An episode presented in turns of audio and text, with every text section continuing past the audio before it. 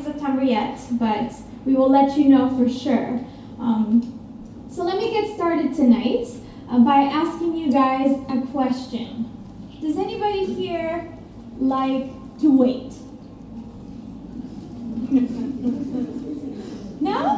Nobody loves to sit in doctors' waiting rooms and, you know, just wait and wait in traffic and, you know, wait for things. No? That's nobody's special thing?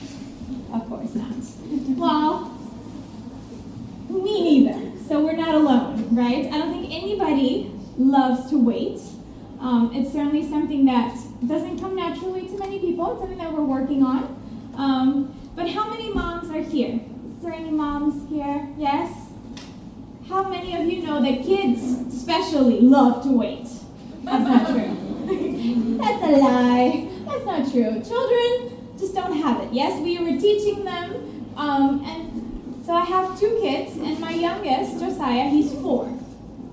He is specially uh, learning about this waiting and time situation. Apparently, he has not grasped uh, what time really means. Yes, so um, this past few months, every time he sees something that he likes, or he sees something that he wants, or he's like engaged by something, he's like, Mommy, how much longer until my birthday? Like, child, not yet. yet. Like, five more months, Josiah, or four more months. Is that like four days? No, Josiah. That's like four months. It's a long period of time. Stop. And why is he asking? Because he is creating this super party in his mind, and he's making a mental list of all these gifts that he's going to get. I don't know where from, yes, but every time I want the Lego Star Wars, I want that cake, I want to do this, I want to, oh I'm like, oh my lord. When your birthday comes, you will be very disappointed because I don't even know all the things you're keeping track of in your mind. Yes, I don't think that anybody can really reach his expectations at this point. But you know, it's it's been harder for him because everybody's been having birthdays before him. How dare they, right? I had a birthday, you know, all his it seems like everybody in his class has had a birthday in the last two months. Like I don't know what happened there, but everyone. We get like invitations and things and he every time we get an invitation, it's like, is it my birthday too? No, Josiah. You're not into the summer, late in the summer. But it's funny, right? And I and we laugh and Adam and I joke about it, but the truth is that I think we are a lot like Josiah. I think that um, we don't want to admit it, but many times in life we find ourselves waiting for something, waiting on God for something, waiting on God for an answer, waiting on, on God to do a miracle for us, waiting on God to heal somebody or to save somebody or to change our situation or to move us into the next stage of our lives. And we, we are waiting, right? We're waiting like my son, and we and we see everybody else getting theirs. Why is she getting an answer? You know, why is God answering her prayer? Why is God moving for her? Why is God doing something for somebody else? When is it my birthday? You know, when is God going to move for me? When is it my turn? We could almost say. And see, if this has ever been you, or maybe this is you now, you're not alone. You're not faithless. You're not a terrible Christian because you get antsy and you want God to do something for you. But I do want us tonight to understand some of the struggles that we might face when we are waiting. When we are waiting on God, when we're waiting for Him to move. And most importantly, I would like us to see what God is doing while we wait. So let's pray really quickly before we go into the Word. God, we love you. We love you so much. And we are so so, so thankful that you love us even more. That you have a plan for us, that you're here with us, God. And, and tonight, um, the only thing that we care about is hearing from you, God. There's nothing that I can say, there's nothing that we can do on our own. But we know that you change hearts and you open our hearts to you and you open our eyes. And tonight, that is my prayer that we would hear from you, that it would be your word, that it would be you speaking to us, that let us have open hearts and open ears for what you want to say. In your name we pray. Amen. If you have a Bible or an iPhone or something to look at the Word of God with, you can go with me to Psalm 73. We do have some Bibles over there, or it will also be showing up right here. I'm not tall enough to cover it, so you're good as well. You can just look behind me. Um, Psalm 73. I I love this psalm. There's many reasons that I love this psalm, but one of them is that it gives us the benefit of um, hindsight. You know, when you've been through something and then you look back and you're like, oh, happening. That's what happens here. I feel like we get perspective, and obviously, the writer of the psalm is gone through the struggle, he's learned the lesson, and now he's sharing it with us. He's letting us know what he learned. And I love the book of Psalms in general because it's so real, right? You, have you ever read the book of Psalms? Like, David and I, we could have been buddies. Like, he is crying and he's mad and he's sad and then he's super happy. I'm like, you and I, man, we could have gone along really well because, you know, you're all over the place and so am I. So I'm like, they're not trying to pretend they're perfect. They're not trying to tell us you should be this amazing Christian. No, they're trying to say, dude, we have emotions and I struggle and I'm right there with you and I'm begging things of God and I'm not seeing it and then I'm seeing it. And so I love that they give us a window into humanity and Christianity and struggles so that we can see one, that we're not alone, that we're not weird or crazy, but two, that there's hope. There's hope for all of us. There's hope in as many different situations as we may find ourselves. So let's read from the very beginning, Psalm 73, verse 1. It says, Truly, God is good to Israel, to those who are pure in heart. Now, I want to point this out, and I, I put that one on its own up there because I want us to remember this. From the very beginning, we see the psalmist say, um, He is good. I want you to go into what I'm about to tell you with this in mind. God is good to his people. I'm about to tell you a lot of stuff. And it may sound harsh, and it might sound like I'm complaining a little bit. You know, he's going through, he, he wondered a little bit, he struggled a little bit, he was in a fight, he felt desperate at some point, but he comes back to this one thing and this one fact, and he tells us God is good to his people. Now, that doesn't mean he didn't struggle. And we're going to see that. This is what the next verses are going to show us. I want you to, I'm going to read a little bit. You can follow along with me. Verse 2 But as for me, I almost lost my footing. My feet were slipping, and I was almost gone. For I envied the proud when I saw them prosper despite their weakness, wickedness. They seem to live such painless lives. Their bodies are so healthy and strong. They don't have troubles like other people. Now we know that's not true, but let's continue. They're not plagued with problems like everybody else. They wear pride like jeweled necklaces and clothe themselves with cruelty. These fat cats, see, we could have been friends, have everything. They have everything their hearts could ever wish for. They scoff and speak only evil. In their pride, they seek to crush others. They boast against the very heavens, and their words strut throughout the earth. And so the people are dismayed and confused, drinking in all their words. What does God know? They ask. Does the Most High even know what's happening? Look at these wicked people enjoying a life of ease while their riches multiply. Now, verse 13, look at what he says. Did I keep my heart pure for nothing? Did I keep myself innocent for no reason? I get nothing but trouble all day long, and every morning brings me pain. Now, stop right there.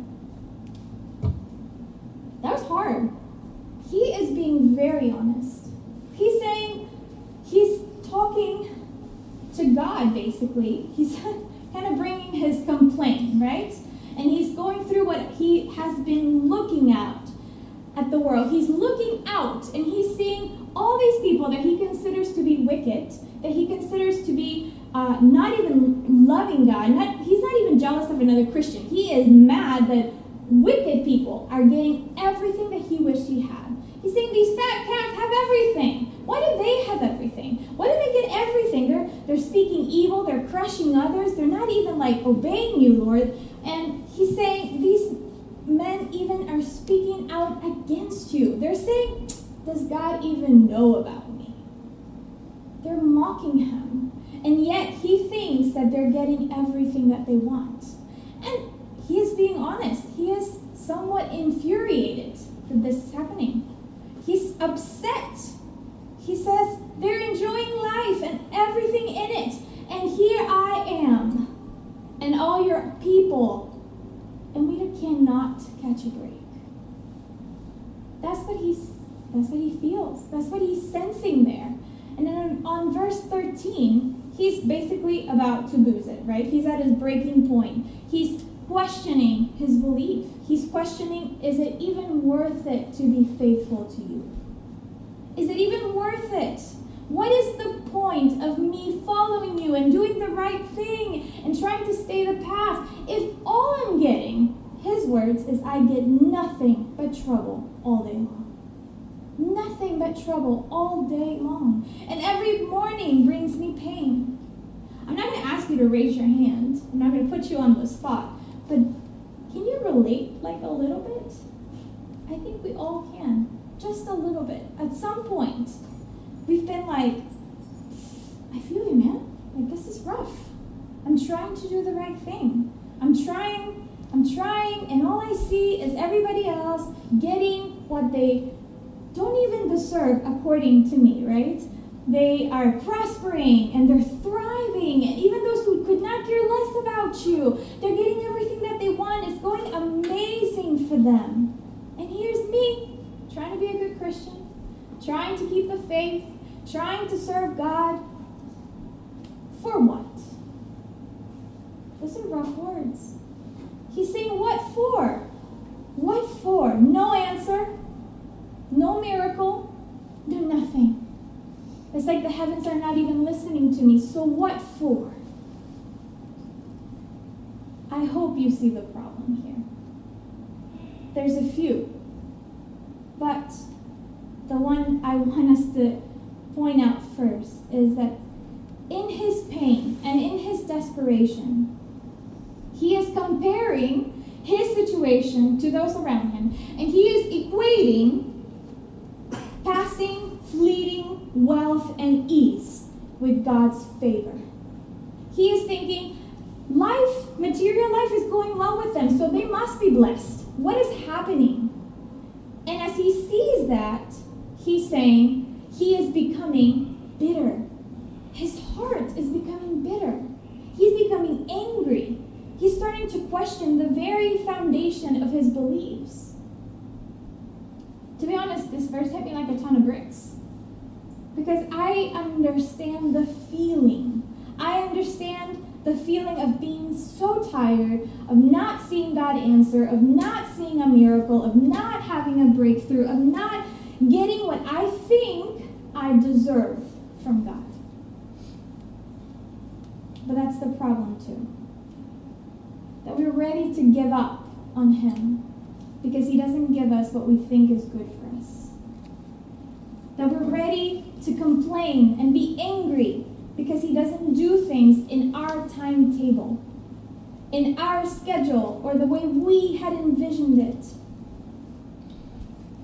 The writer of the psalm sees it too. He sees the problem with his attitude because he says on the very next verse, If I had really spoken this way to others, I would have been a traitor to your people. So he's saying, thought these things, but I didn't tell anybody, right? I thought about this and I felt it and I struggled with it, but I didn't go ahead and tell everybody because that would have done them a disservice. That wouldn't have helped anybody for me to say that to them. Because I want us to see and understand something that thoughts are going to come. You may think these things, you may feel these things, but we can't let them stay. We can't harbor these thoughts. We can't keep these thoughts. We can't keep thinking this over and over. It's not worth it. I'm doing this in vain. God's not listening to me. It's never in vain. If you're going to take maybe anything from tonight, remember that it is never in vain to do what's right. It is never in vain to continue to do what is good. It is never in vain to be faithful and to stay the path and to follow God and to just pour and pour and pour and to do what you know is right to do, even when you're not seeing results. It's never in vain. God is working, He is doing something in your waiting. He is doing something as you stay faithful. He's strengthening you. He's working in you. He's working in your heart. He's working in your character. He's working in your circumstance even when you cannot see it. See, the problem sometimes, or a lot of times, is that we're not getting what we think we deserve, how we deserve it, when we deserve it. God isn't serving us the way we think He ought to. And we become discouraged and hurt and disillusioned because we almost it almost feels like a transaction. Yes, I do the right thing and then God blesses me. And I realized this, that this is terribly wrong, of course, but I realized that even when we're little, we start growing up like that. My daughter said that to, to us the other day. We were reading the Bible. I forget what story we were reading. And then so we're like, Kayla, tell us what you understood. Well, if you do good things, then good things happen to you, and God does good things for you. I was like, oh no, no, honey, no. oh no, no. let's let's go back and fix that thought. We think that way, right? We think I do good, that He does good to me, and we're all good. God is good regardless of whatever you and I do. He's good.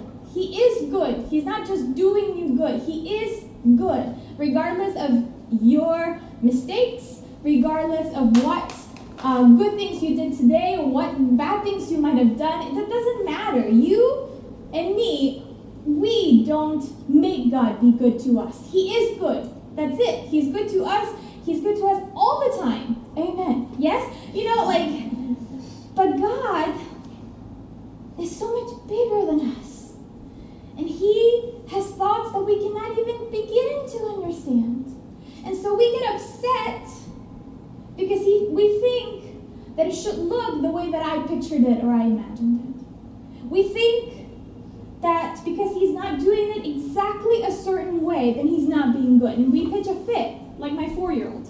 You know, we get upset because why can't I have my birthday now? Why can't I be born every month? Because you can't. You know, like it doesn't work like that exactly the same thing. We're doing the same thing, but we don't understand. We get mad. God, why are you not answering me? I want the husband and the house and the job and the thing and the healing and, and I want my this person that I love to be saved and I want this to happen and I want my bank account with all these dollars and what's happening? Why is it not happening? Just because he's not doing exactly what we asked or what we desire, it does not mean he is not a good God. He is a good God, but he has perspective and plans and long term vision. He's aiming at something, he is doing something. And what he considers your ultimate good may not, at this point in your life, match what you consider your immediate good. You're thinking now, and he, think, he thinks forever. He thinks all through your life. He's taking you somewhere, but you want the thing right now. And it doesn't work like that. But you're not alone. Verse 16 tells us that he was thinking the exact same thing. He's saying, When I consider how to understand this, it was too great an effort for me, too painful, until I came into the sanctuary of God. Then I understood, for I considered their end. See, he was struggling just like you and just like me. It's too great an effort, God. I don't understand why you're doing this. Our natural minds are not meant to understand everything that God is doing. How silly of us. But you know what? It's okay to wonder and to struggle, but you have to come back and you have to remember. You have to remember that as you come into his sanctuary, and I don't mean come into church on Sunday. This is just for them, this is where the presence of God lived, right? We get access 24 7. We can go to Him at any point, all the time. It's not necessarily a physical place, but it was a changing point, a turning point in His journey when He came into the presence of God. I, under, I understand, he says. Now I understand. It's like his eyes were open to see what God was doing. Contemplating God and being in his presence brought everything back into focus and perspective. He realized their fleeting pleasures, everything that these men are getting, these fat cats and everything they own and everything they're getting, and everybody else who's getting their green lawn before me, their end might not be the end that I want. He's, he began to understand yes, they have all these things now, but what I have, no one can take away from me. What I have is something that outlasts anything else. See, he begins to see in himself that his heart was getting bitter. He begins to understand this, and the way that he confesses it to God is so, it's, it's amazing. Verse 21, he says, Then I realized my heart was bitter, and I was all torn up inside. I was so foolish and ignorant. I must have seemed like a senseless animal to you. He was being honest. He was like, God, I must have been so dumb in front of you. I must have been complaining and being so angry about all these things. But you must have been thinking, you're not seeing the full picture. You don't get what I'm doing. He couldn't make sense of it. He was envying. He was questioning if anything was worth it. But then, as he walked into God's presence, and this is my favorite verse, I love this. I love that he comes into this great realization. Verse 23 Yet I still belong to you. You hold my right hand. You guide me with your counsel, leading me to a glorious destiny. Whom have I in heaven but you? I desire you more than anything on earth. My health may fail, and my spirit may grow weak, but God remains the strength of my heart. He is mine forever. I love that. He is mine forever. He understood. There's it's so beautiful to see. He understood that no matter what was happening in his life, he understood that no matter the circumstance, no matter the weight, no matter the delayed answers, no matter the no's, no matter what he was in, God was with him. He says, I belong to you. Still, I'm yours. Still, you're holding my hand. Still, I may lose everything else. But you've got me, and I got you. You got me, and I got you. Ladies, I want you to have expectancy for what God is going to do. I do. I want you to have hope. I want you to believe. I want you to pray with expectation. I do. I, I truly, truly do. But more than that, more than anything, I want you to anchor your hope in who He is. I want you to steady your life in who God is. I want you to understand that He is much more than what He does for us. He can do all these things for us, but He chooses to give Himself to us. He is in the waiting with you. He's in the waiting with you. He holds you right here, right now. When you don't see a way, when you don't see an answer, when your prayer is being delayed, when you have no way, no possible answer or exit, when life is tough, He is there. He is with you. And I don't want you to just cling to promises. Yes, cling to his promises, but cling to the one who makes the promises. Cling to him. Make him the anchor of everything.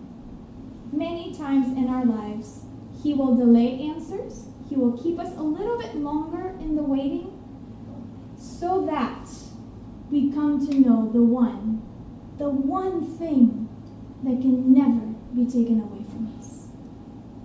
So that we can come to sh- cherish him and love him and desire him above everything else. He's working out his goodness in our lives, in the unanswered prayers, in the waiting, in the pain, in the not yets of life. He's giving you and me the ultimate gift. He's giving himself to us. A more intimate Jesus, a real Jesus. Because maybe up until that point, Jesus was just here, but he was never here. He wasn't real. There wasn't a connection. It wasn't something you cling to, somebody you knew, somebody you were intimate with, somebody that you could cry out to, and you can know that he's holding you. Living in victory sometimes all the time means I get to be satisfied with Him. I am happy, I am content, I am at peace here and now with Him. Jesus becomes our desire, our hope, our rock, our promise. He is mine, He is ours, and we are His. And it's not something we say. This, my dear friends, is the gift in the waiting. This is the purpose in the waiting. The ultimate goal that we desire Jesus, that we love Him truly, that He is above all things in our lives. I love the next verse because I actually I love verse 26. I'm sorry, the one we just read because he acknowledges that his flesh is going to fail. I'm not telling you that you're never again going to be like wrestling with this truth. I'm not saying you're going to be perfect from now on, but I am saying that you're going to find that He's good, and that you're going to find that He's with you, and that you're going to find Him real. In verse 27, he finishes by saying, Those who desert Him will perish, for you destroy those who abandon you. But as for me, how good it is to be near God. I made the sovereign Lord my shelter and I will tell everyone about the wonderful things you do. What a change of perspective, am I right, from when we begin? The very last verse is like, I got this, I understood. Nothing has changed. I, I like that they don't tell us what happened with them. Yes, because you could have been like, well, he got his whatever he wanted. No, we don't know. We have no idea what happened. But now he's saying, for me, the only good in this world is to be with you, to have you near. You are my shelter, and I'm going to tell everyone how wonderful you are. I'm going to tell everybody. You may or may not receive your answer today, tomorrow, soon. I have no idea. You may or may not see what you're longing for. It might be a yes, or it might be a no. But it won't shake you anymore. It won't destroy you anymore. It won't throw you on the floor anymore. You won't be desperate anymore. It won't matter like it did before because you have Him. And you understand this. And you belong to Him. And that is my prayer for tonight.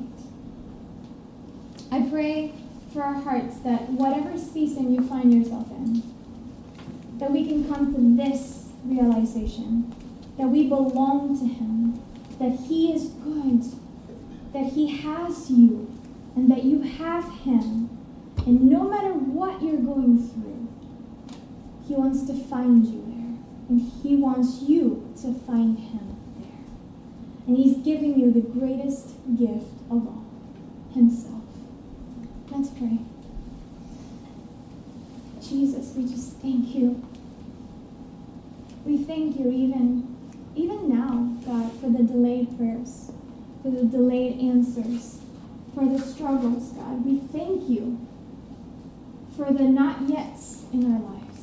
We thank you, God, for the seasons that we don't understand because because they're throwing us, propelling us into your arms. They're drawing us closer to you. And I pray over every single woman here in this place that if they find themselves struggling, struggling to understand what you're doing, or even struggling to believe in your goodness, Lord, I pray with all of my heart that they would enter into your presence, that they would leave everything behind and run to your arms, where they would find themselves being held by you all this time, knowing that they belong to you all this time, and that you are the only thing worth desiring, that you're the only one worth holding on to. I pray that you would breathe encouragement into our hearts as we worship, as we come into your presence. Thank you, Jesus.